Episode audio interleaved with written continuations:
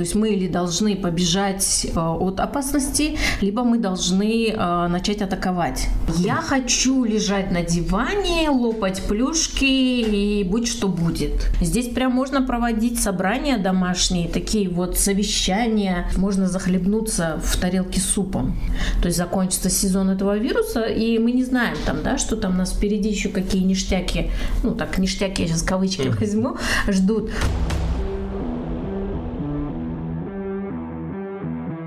Всем салам, это подкаст «Три медведя», белый, бурый и панда. Белый – это я, Искандер Мерзгани, бурый – Бехрус Насрединов, панда – Фархот Холматов. А сегодня со мной Бехрус Насрединов и Зибот Аджибаева. А Фархот у нас за пультом, еще раз салам Фархот, он помахал, вы его не видите.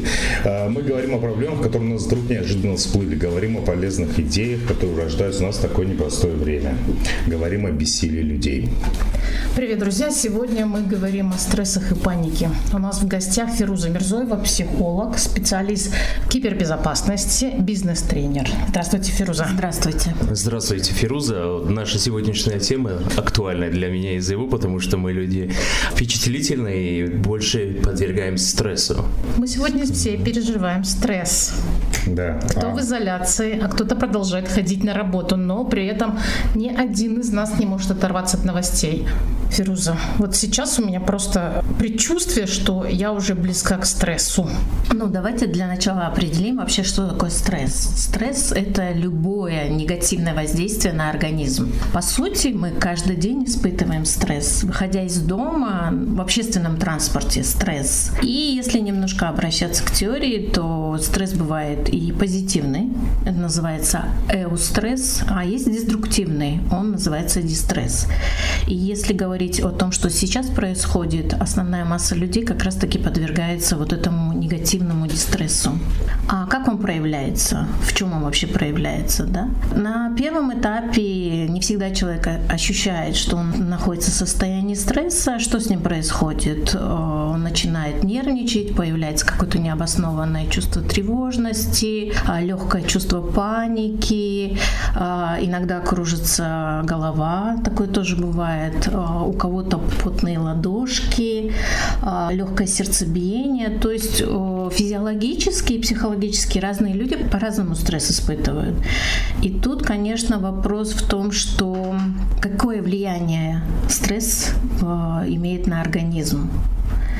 И на самом деле, если говорить о том, что происходит сейчас, то да, это уже не стресс, это уже кризис. Потому что мы все сейчас находимся в кризисном состоянии. Чем оно обосновано? Обосновано тем, что мы не понимаем, что будет завтра. Mm-hmm. То есть у нас такая ситуация складывается, что очень сложно планировать, очень сложно куда-то двигаться, что-то делать, потому что а что будет завтра?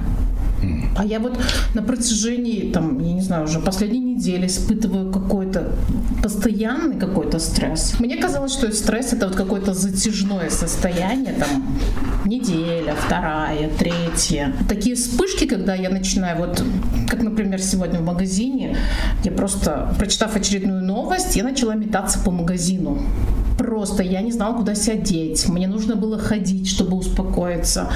А, мне хотелось кричать. Дело в том, что то, что с вами сейчас происходит на вот таком физиологическом уровне, это уже такие легкие панические атаки, по сути. Uh-huh. То есть вы в таком состоянии паники. Потому что еще раз как бы я повторю, что стресс, он такой, он сам по себе, это то, что с нами происходит ежедневно. То есть э, мы можем там не в том месте перебежали дорогу, дорогу и испытали чувство стресса, потому что в купе там со страхом, потому что у нас чуть машина не переехала и так далее. Если говорить о том, что происходит во время стресса, значит, э, во время стресса у нас начинают активироваться три важных для организма гормона. Это адреналин, норадреналин, адреналин, адреналин, да, никогда с первого раза не могу это слово выговорить, извините, и кортизол. То есть эти три гормона в состоянии реальной какой-то опасности, допустим, э, физической какой-то опасности, либо опасности, которая там нашей жизни угрожает, либо еще чему-то, э, включает нашу базовую функцию «бей или беги». То есть мы или должны побежать э, от опасности, либо мы должны э, начать атаковать. То есть это то, что нам э, передали наши предки. А что происходит, когда человек, не испытывая физической опасности, испытывает психологическое давление постоянно под так называемым стрессом? Эти гормоны начинают вырабатываться, они никуда не выходят, аккумулируются в организме, и вот это постоянное состояние боевой готовности организма, оно приводит к тому, что рано или поздно это в нашей психосоматике куда-то вылезает. То есть это вот опять-таки панические атаки, это деперсонализация, дезадаптация, то есть мы не можем понять, что, как. Ну и, естественно, в, в долгосрочной перспективе, когда вот это вот такой длительный, длительный, длительный, перманентный стресс, что с людьми происходит? Сахарный диабет, потому что а, большой выброс а, глюкозы в кровь на фоне этих гормонов. А, это кортизол вырабатывается над почечниками, это проблема с почками, а, это сердечно-сосудистые заболевания, потому что страдает наша вегетососудистая система, да. И если почитать научную литературу, то есть это я сейчас не сама так придумала, а это то, что на самом деле проводили ученые ученые исследования влияния стресса на организм именно вот в такой долгосрочной перспективе. Если мы постоянно-постоянно а, находимся в этом состоянии. А как избавиться-то от этого всего? Как избавиться? Ну, не стрессовать. Это самое простое. А я вот слышал еще а, в Риме, я не совру, не, ну давайте скажем Юлий Цезарь, да, у него был такой тест на солдат. Это к вопросу адреналин и надреналин.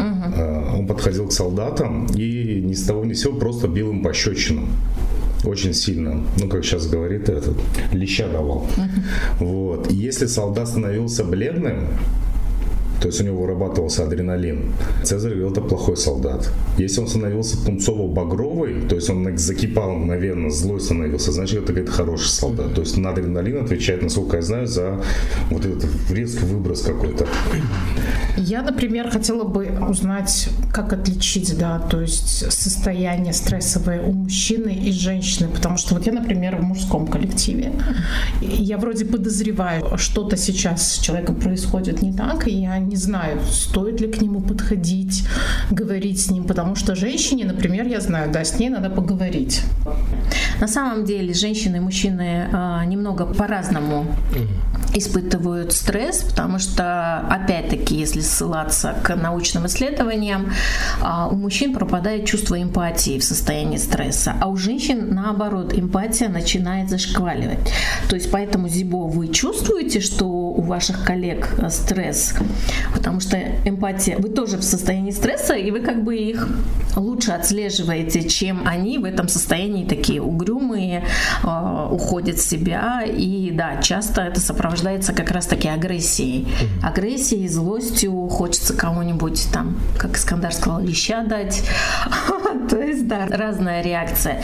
И здесь, опять-таки, да, нужно понимать, могу ли я подойти, будет ли это экологично по отношению к этому человеку, потому что не всегда же люди хотят обсуждать свои какие-то проблемы. А вот женщины, они, получаются, более чувствительны, чем мужчины, раз, э, раз чувствуют все это. А вот есть разница в стрессе вот конкретная? Кто чаще стрессует, мужчина или женщина? А, стрессуют, По стрессуют на самом деле все, абсолютно все. Нету, э, нельзя сказать, да, там женщины больше, мужчины меньше. Просто женщины, опять-таки, в силу своей эмоциональности, они об этом легче рассказывают и легче это показывают, начиная от того, что поговори со мной, заканчивая истериками mm-hmm. и там топанием ножек. Мне плохо, я хочу новое платьишко. Это тоже из, из этой же оперы. Вот. А мужчины же у нас как как культурально же, э, что в нас заложено? Мужчины не плачут, мужчины не жалуются, мужчина не показывает своих эмоций, мужчина должен быть как кремень. И плохая новость, что как раз таки вот такой мужчина-кремень, это опять-таки статистика после 40 лет ранние инфаркты, ранние инсульты. В последнее время, например, очень часто слышу от своих знакомых, потому что как раз моя возрастная группа, ой, вот там человек от инсультов умер внезапно, там от инфаркта. Это как раз таки не вышедший наружу стресс. Мальчики, топайте ножками, который, да, который аккумулируется годами и вот этими установками, что не надо жаловаться, не надо показывать, что тебе плохо, нельзя говорить о том, что у тебя проблемы, ты должен быть таким брутальным. Да, это сейчас, в принципе, пока не актуально для Таджикистана, но тем не менее многие ушли на самоизоляцию, а мы просто отвыкли жить вместе. То есть 24 часа, 7 дней в неделю мы вместе в закрытом помещении как сохранить спокойствие в семье, как не выходить из себя, что нужно сделать? Какие-то банальные вещи, чтобы просто потом к концу изоляции мы не развелись там все, не разругались, не убили друг друга. Да, к сожалению, вот сейчас статистика показывает э, очень большое количество разводов в Китае, то что люди трудоголики, они работали по 15-18 часов в сутки, а тут они mm-hmm. бац, и оказались закрытыми в консервной банке, учитывая, да, какие у них там маленькие квартирки. Э, в Европе увеличилось количество насилия домашнего, mm-hmm. там правозащитники тоже бьют тревогу о том, что что делать, да. Понятно, изоляция, понятно, что мы не можем как-то что-то сделать, но что, как с этим бороться. Это вот как раз-таки обратная сторона медали вот этого, да, того, что происходит сейчас. И на самом деле это показательно для нас в плане того, что э, мы не умеем э, быть все вместе.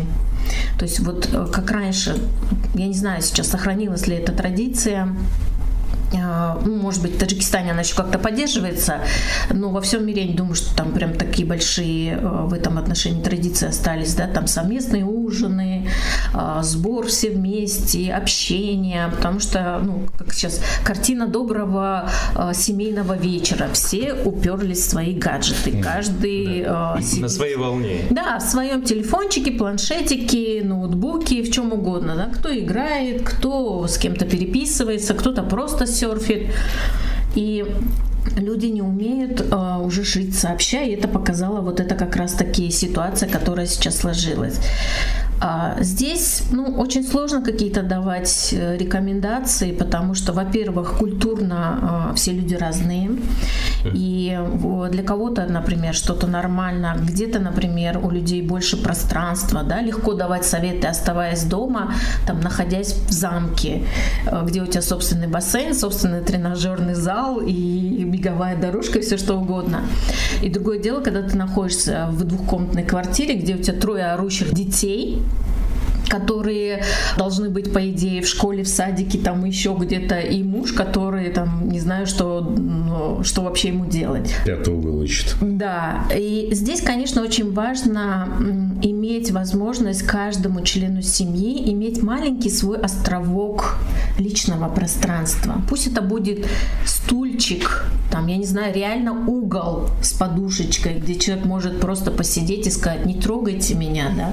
И вот в такой обстановке как бы люди должны понимать, что да, очень тяжело оставаться в ресурсном состоянии, очень тяжело оставаться в адеквате, учитывая, что постоянно, э, во-первых, женщины начинают сходить с ума, потому что это 24 часа в сутки готовка. Ощущение, что ты все время стоишь у плиты. Либо у плиты, либо у раковины. Мойки, да. да. Моешь посуду, готовишь, моешь... Дети, конечно, им нужен выход энергии это дети, они должны свою энергию куда-то выплескивать. Ну, попрыгать в подъезде, в конце концов, да, там. А, еще я вообще порекомендовала людям, да, выплескивать вот негатив через э, кто как может, да, побить подушку, если нет груши. Если нет такой возможности, там, по возможности там выйти покричать, вот прям прокричать свой стресс, порыдать, это мы можем, женщины, да, вот просто порыдать, оставь оставьте меня в покое. И это не зазорно. Вот в такой ситуации лучше пусть негатив вот так выходит, чем мы начнем друг друга травить и э, обижать. А как понять, что женщина просто хочет выплакаться, а не то, что она что-то Капризничает. Да, да, да, потому что может начать реветь, мужчина подскажет, что случилось, он скажет, ничего, уйди, Ушел, ушел молча И ушел. тот мужик, э, мы же простой народ, мужики, да? Да. Нам нужна вот причинно-следственная связь. Плачешь, почему? У нас нет такого, то, что у меня в чувствах накопилось там целый потоп, я хочу выплакаться, а вот как нам, мужикам, вот это понять? И что делать? Да, что женщина Самое просто главное, что делать? Что мы не виноваты, она просто сама хочет поплакать. Хороший мужской вопрос такой, да, рекомендации. А, У меня когда дочке было 5 лет, она вечером, ну, ребенок же там набесится, все, она ложилась, поворачивалась к стеночке и начинала плакать. Я к ней подходила, говорю, «Азиза, что случилось? Она говорит, я просто хочу поплакать. Я, сказала- я всегда ей говорила, хорошо, поплачь. То есть ей- я понимала, что ей нужно было, чтобы вот эта энергия куда-то еще делать. У нас в основном какая проблема между людьми? Это проблема коммуникации. То есть женщине кажется, что очевидно, почему она плачет. Вот у нее как будто тут э, табло такое, да? Э, Мне кажется, женщинам много чего кажется. Да, я плачу поэтому или почему. А мужчина не может понять, что случилось. То есть его а, понимания эмоционального состояния женщины не, не хватает для того, чтобы сейчас определить, что это. И получается, что женщина э, хочет, чтобы он понял, мужчина не понимает, и тут еще вторая волна. Вот здесь очень важно, конечно, у меня сейчас э, рекомендация к женщинам. Пожалуйста, научитесь озвучивать свое эмоциональное состояние. Пожалуйста, Да. научитесь озвучивать свое эмоциональное Рассказывайте состояние. о том, что с вами происходит. Вообще очень важно людям э, разговаривать через я-концепцию, да, потому что основной наш диалог всегда идет через ты-концепцию. Особенно это видно между родителями и детьми, когда мы начинаем ему тыкать и говорить, ты опять, ты такой, ты секой, да, вот ребенок, например, у него разрядился телефон по дороге. У мамы уже паника, да, она уже морги обзванивает, она уже там всех на уши подняла, а ребенок просто идет домой, ну, потому что параллельно он еще деньги потерял, на транспорте не может доехать, идет. Естественно, мама паникует, истерит, ребенок заходит, что она в первую очередь делает? Набрасывается. а она начинает его обвинять. Если в этой ситуации не орать на ребенка, что ты такой секой, плохой и так далее, а сказать, я сейчас, ты можешь себе представить мое состояние, как мне сейчас было тяжело, я испугалась, я сейчас подняла всех на уши, мне сейчас было страшно, что я никогда тебя больше не увижу.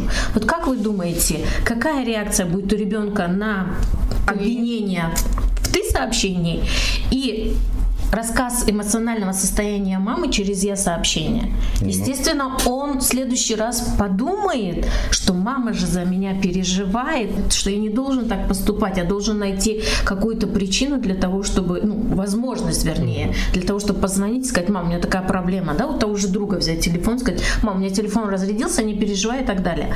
А тут мы на него наорали, наорали, наорали, он не понял такой, ну, ну бывает же, со всеми же бывает. И вот это наша глобальная проблема, что мы не умеем друг с другом разговаривать. Фируза, есть люди, которые в стрессовом состоянии становятся агрессивные, и они, в принципе-то, понимают это. Вот как избавиться от этого?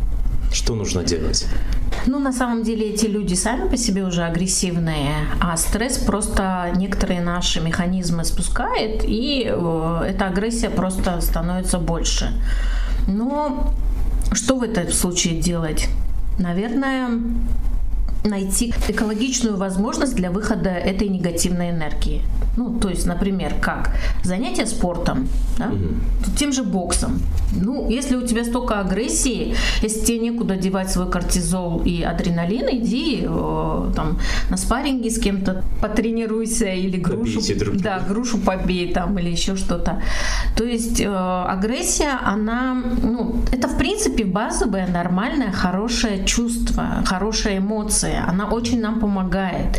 То есть когда злость такая здоровая, вот еще раз повторю, здоровая злость. Не такая, когда мы транслируем свою агрессию на окружающий мир, да, когда мы хотим кого-то пойти побить, а, кому-то сделать больно, с кем-то поругаться. Масса разных вариантов, когда мы транслируем свою агрессию на окружающий мир. А вот когда эта агрессия начинает транслироваться на самого себя, это как раз-таки путь к депрессии. Одно из объяснений депрессии, когда человек начинает агрессию вовнутрь себя проявлять. Ну, наверное, здесь нету каких-то таких вот совершенно универсальных рекомендаций. Во-первых, конечно, нужно научиться э, своими эмоциями управлять. Любыми эмоциями, не только агрессией.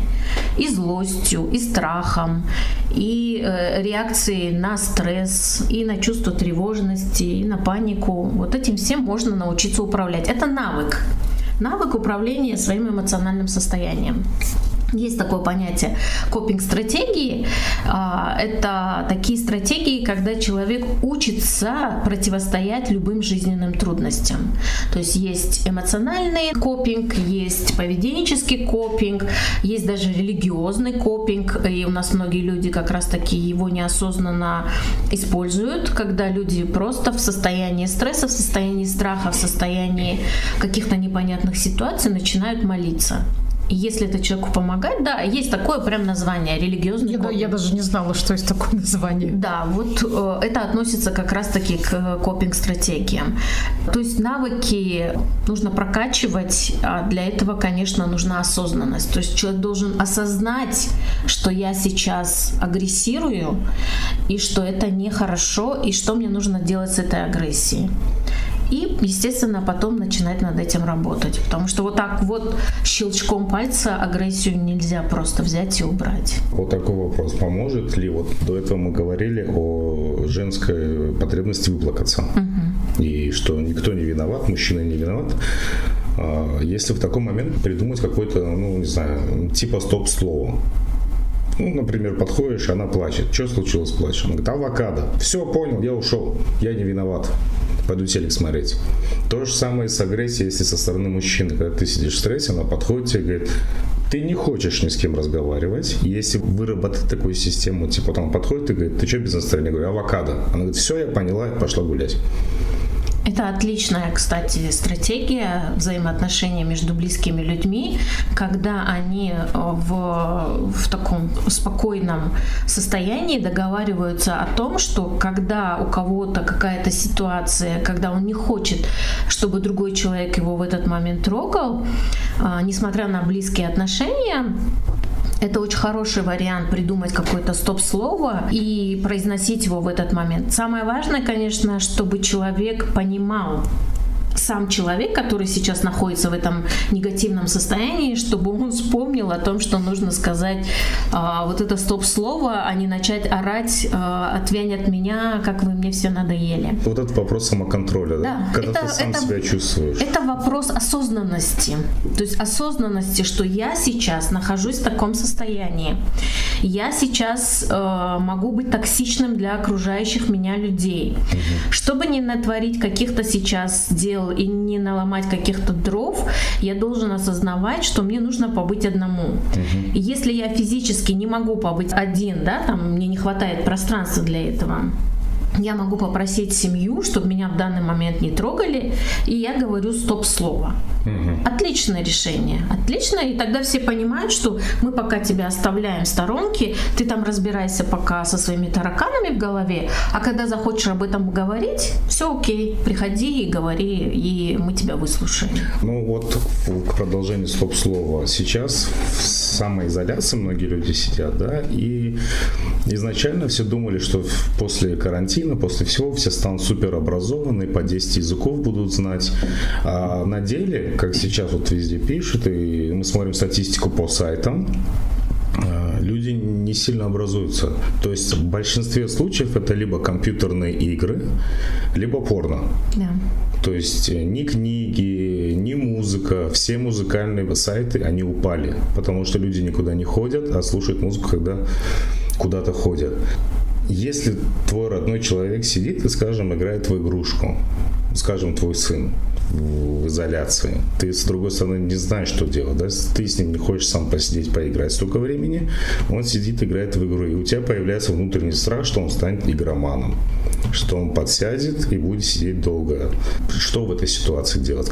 Ну, опять-таки, возвращаясь к осознанности, да, каждый человек для себя определяет, что на данном этапе для него важнее. Но на самом деле сейчас вот э, в этот период изоляции такие колоссальные возможности, да, огромное количество э, различных знаменитых университетов дали доступ к своим библиотекам.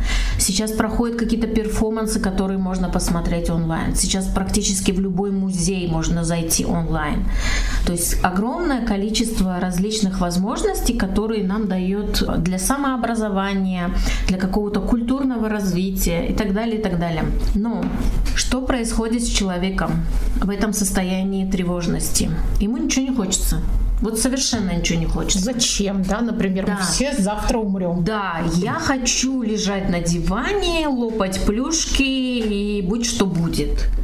И, в принципе, какое-то время себе можно позволить вот побыть таким а, ничего не делающим человеком, такой вот плюшкой на там, или подушкой на диване. Но вот здесь опять-таки важно себя не утягивать эту, в эту жалость. Как правило, мы же все очень хорошие адвокаты, да, мы начинаем себя жалеть, мы начинаем себе какие-то оправдания находить. Опять-таки про режим. Если о, очень сложно собрать всех воедино, нужно просто прям так директивно устанавливать какие-то режимы да, для всех членов семьи. Да, мы находимся в изоляции, ну, там, ту же самую домашнюю работу никто не отменял. И если раньше основную работу выполняла мама, может быть, как человек, который единственный сидит дома, или, ну, даже если она работала, в любом случае основную часть домашней работы выполняет женщина. Распределить четко задания между всеми, ты отвечаешь за это, ты отвечаешь за это и так далее. Тоже можно сделать и в командной работе с семьей. А, там, ты отвечаешь за просмотр хороших, качественных фильмов да, там сын, который все время в компьютере сидит. Твоя задача находить интересные фильмы, которые будут абсолютно всем интересны. Mm-hmm. Да, там кто-то там отвечает за искусство. То есть вот в этой ситуации очень важно не разобщаться, а наоборот кооперироваться. Что значит команда? Команда это когда каждый член команды чувствует ответственность за то, что происходит. Здесь прям можно проводить собрания домашние, такие вот совещания на полном серьезе все это делать для того, чтобы люди особенно дети, да, для них это игра. Угу. По сути, это игра. При этом у них появляется ответственность какая-то перед семьей, перед родителями. Вот таким образом и родители, получается, а, держат себя в тонусе, потому что это как вот можно сколько угодно делегировать своим подчиненным какие-то задачи, но если ты плохой руководитель и не выполняешь сам, что должен делать, все будут пример брать с тебя. Естественно, если папа говорит, вы там делаете, и приходите передо мной отчитывайтесь, но при этом он ничего не делает, естественно, система будет рушиться как раз таки здесь важно, чтобы каждый делал то, что делает. А касаясь Искандера к тому, что если сын сидит за компьютером и играет игры, это значит, что ребенок и до этого, кроме как в игрушке, ничем не занимался. Но просто папа в этот момент находился где-то на работе или занят был э, просмотром футбола, чем угодно, и он особо не замечал того, что ребенок сидит за компьютером. И как раз таки, да, вот сейчас пользуясь моментом, скажу, что вот э, в 2000 2021 году, да, в январе, кажется, 2021 года выходит новая а, международная классификация болезней МКБ-11, mm-hmm. да, на которую ориентируется весь мир. То есть это, ну, не считая Америки, у них ДСН а, пятая или шестая версия, сейчас не буду врать. То есть там как раз-таки в психологические аддикции, отклонения уже идут м, бессмысленный серфинг, то есть когда человек просто целый день может сидеть там ленту Инстаграма, ленту Фейсбука, вот он просто сидит, ролит. Э, это уже отклонение, то есть игромания и слишком большое количество времени, проводимое на порно-сайтах. То есть все вот это уже классифицируется как определенные отдельные психические отклонения. Именно психические? Да, именно психические отклонения. А у меня вот такой вопрос. Мне просто в силу моей работы приходится бессмысленно серфить целый день в интернете и поглощать очень большой поток информации. Mm-hmm. Причем я вынуждена ее пропускать через себя. Это ваша работа. Да, это моя работа. Вот. И как мне вот этот негатив не нести домой, потому что я его по сути несу сейчас. Я, я понимаю, что я срываюсь, потому что я вся как ежик, а, я возбуждена. Последние дни я вообще все тащу домой, весь свой негатив, и я ничего не могу с этим сделать. Ну, тут очень важно, конечно, а, устанавливать, ну, это как бы мои личные такие, да, рекомендации видения, потому что я тоже как психолог а, получаю очень много негативной информации в течение дня, но мне, конечно, помогает мой супервизор а, и моя личная терапия, но не все могут себе, конечно, и по профессиям своим, и вообще позволить такие вещи. Но вот тут, на мой взгляд, важно устанавливать какие-то определенные ритуалы для себя лично и этих ритуалов придерживаться самое главное. Например, да, вот как пример, а, приходить и э, снимать, скажем так, такую невидимую свою мантию рабочую, да, там. Вот я повесила э, Зибота Джибаева, руководитель, да, все, вот она висит, утром я ее одела и ушла. Либо там смыть э, и умыться, там смыть эту маску свою рабочую, да, и все, и ты заходишь приходишь, ты мама, папа, там кто угодно, но не человек э, с работы. Но опять-таки это же про осознанность и про навык прокачивания, да. Вот прокачивать этот навык, это же нужно делать ежедневно для того, чтобы это вошло в привычку. Потому что сегодня я вдруг, а, да, я вспомнила, да, вот я повесила свою красивую мантию, сегодня все, я вот супер. А завтра я такая иду на автомате домой, дверь открываю, там кто-то что-то мне из детей говорит, и я такая там, начинаю на них орать, что оставьте меня в покое. Можно медитировать, да, ну Э, допустим, э, тем же самым детям. Я захожу домой. Вы хотите счастливую, здоровую маму там или папу? Ну, это больше к мамам, да? Папа, папа как-то не привыкли медитировать. Регулярно. Да, для них это что-то... Хотя можно даже сидя медитировать, не обязательно лежать, там ставить какую-то музыку умиротворяющую. Просто посидеть 10 минут, продышать, вот просто угу. качественно, хорошо продышать, вот полными своими легкими. Э, это очень хорошо как раз-таки при панических атаках помогает и при состоянии тревожности дышать, вот прям хорошо продыхивать продышать, да, там, или поговорить с детьми и сказать, так, дети, давайте вот сейчас я, вот каждый вечер, да, там, и, ну, не обязательно, чтобы это каждый вечер, вы же не каждый вечер приходите такая вот совсем, да, да вот вся загруженная работой. Ребята, вот это как раз-таки, как вот Искандар говорил, не стоп-слово, а просто маме нужно 10 минут просто прийти в ресурсное состояние. На самом деле 10-15 минут иногда достаточно вот так для того, чтобы восстановить вот эту свою ресурсную систему, ощутить вот этот прилив энергии и сил, отпустить то, что происходило в течение дня и пойти счастливая, радостная общаться с детьми. Я хотела просто вернуться к нашей сегодняшней ситуации. Угу. И дело в том, что наш подкаст слушают не только в Таджикистане. Как настроить строится. Наверное, нет универсальных каких-то правил, но тем не менее, что делать?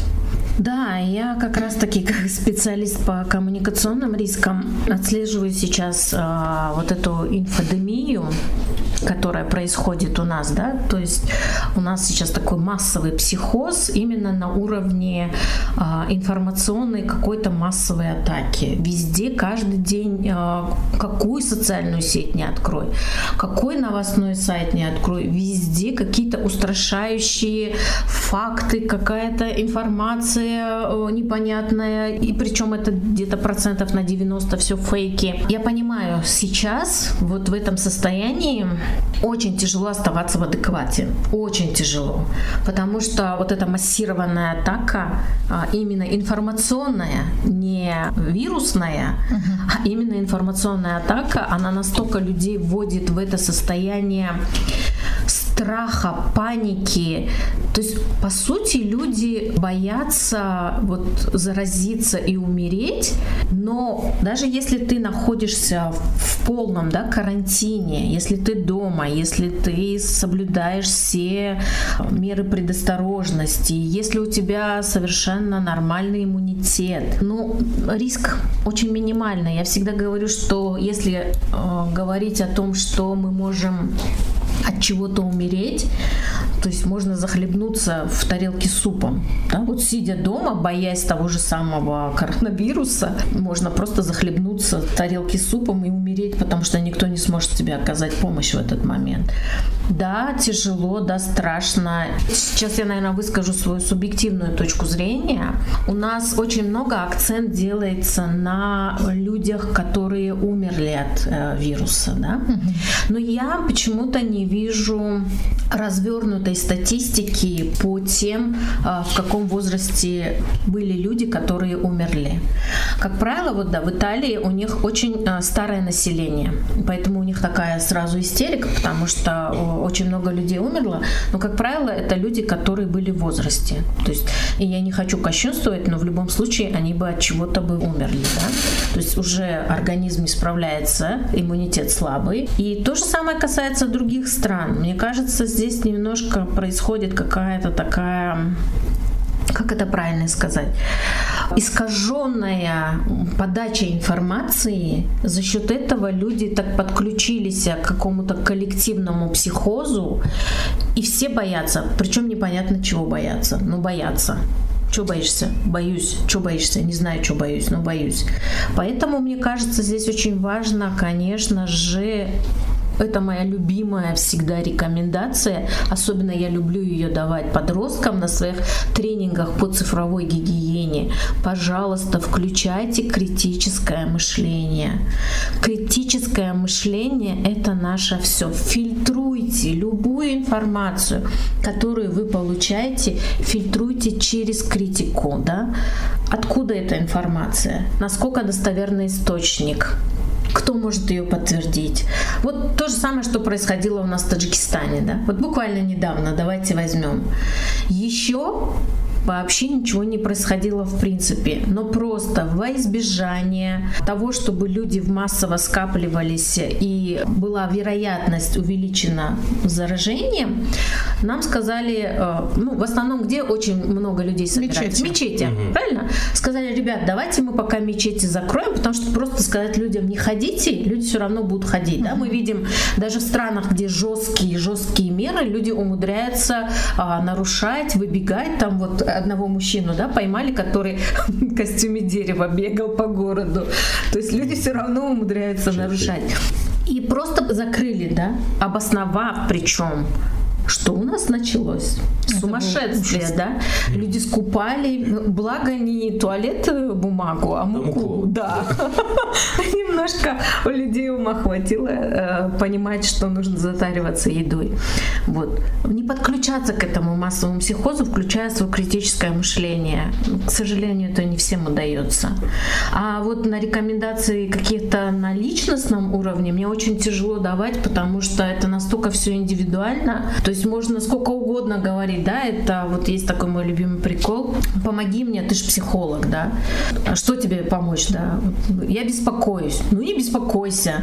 Что делать? Ну, ты нервничаешь? Ну не нервничай. Что я еще могу сделать? То же самое касается каких-то отдельных людей, которым очень тяжело будет э, объяснять в силу того, что это невротические личности, да. Они по-любому будут тревожиться, говори им, не говори. И очень большое количество людей, мне кажется, кажется, будет еще очень долгое время после того, как стабилизируется обстановка, а она в любом случае рано или поздно стабилизируется, потому что любой вирус имеет свою сезонность. То есть закончится сезон этого вируса, и мы не знаем там, да, что там у нас впереди еще какие ништяки, ну так, ништяки, я сейчас кавычки возьму, ждут. То есть это все пройдет, но э, людям очень тяжело будет выходить из этого психоза. Очень тяжело, потому что они сами себя в него загоняют. А что делать родственникам, если кто-то из дома заболел. Вот если, к примеру, брат заболел, и как помочь ему? Морально однозначно человеку нужна поддержка. Это физически-то не получится, потому что он находится в изоляции. Да, мы mm-hmm. человек в изоляции, он находится отдельно, но при этом мы можем, у нас, слава богу, есть а, возможность общаться через телефон, через через э, интернет. И поддерживать в это время человека очень-очень важно, потому что ему и так страшно. Он заболел. Ему сейчас, он вообще не понимает, завтра у него будет или не будет. Очень важно не путать сочувствие и жалость.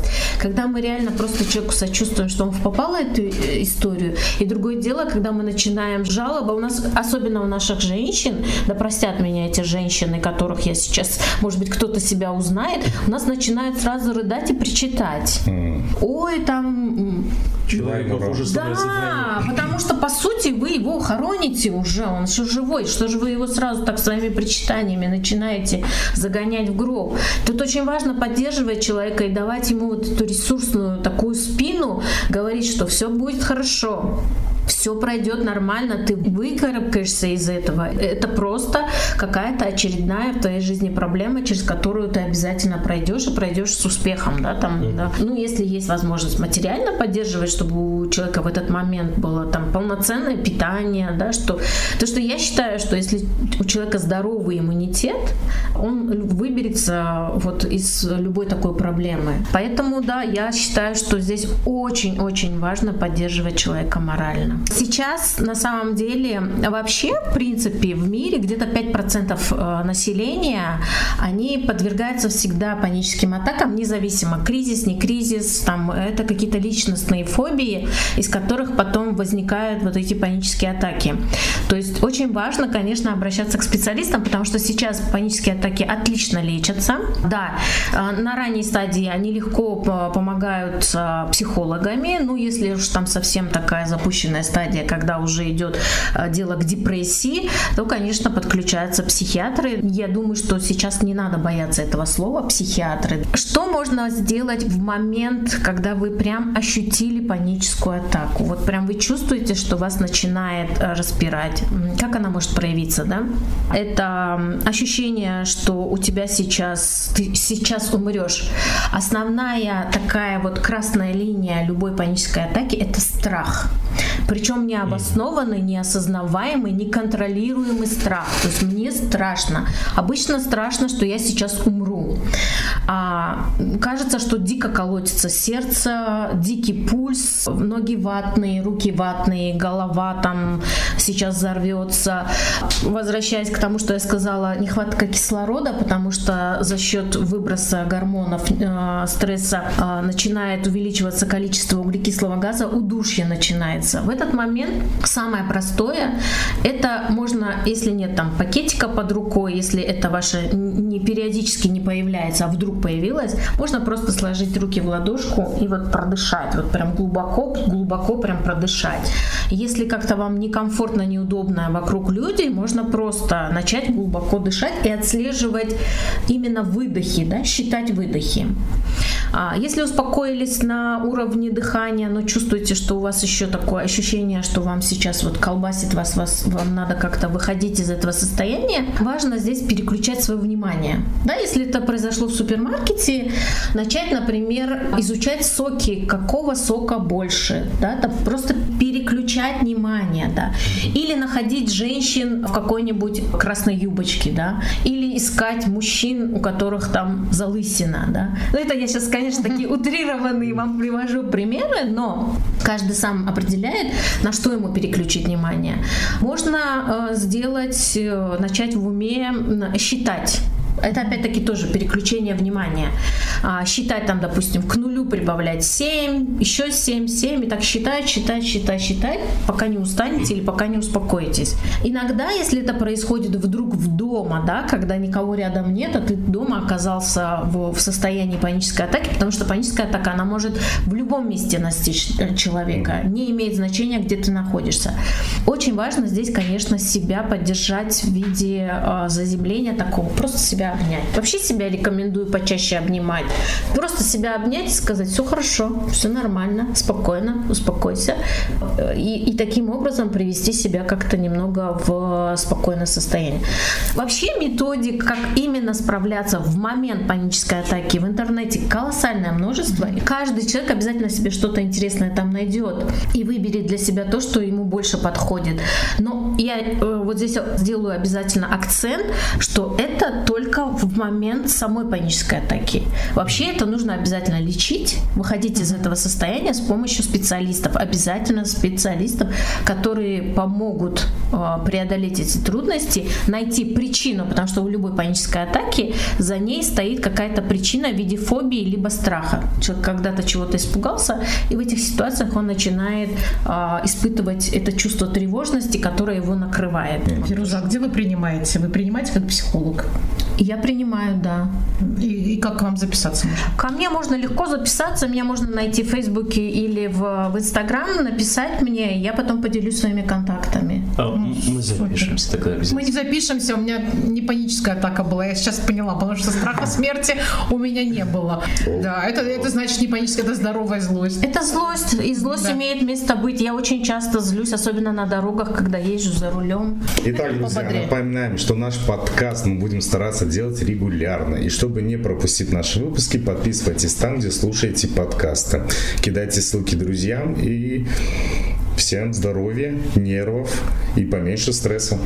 Еще раз, Фируза, спасибо огромное вам. А, дорогие друзья, удачи, берегите себя и своих близких. Пока. Пока. Спасибо, до свидания.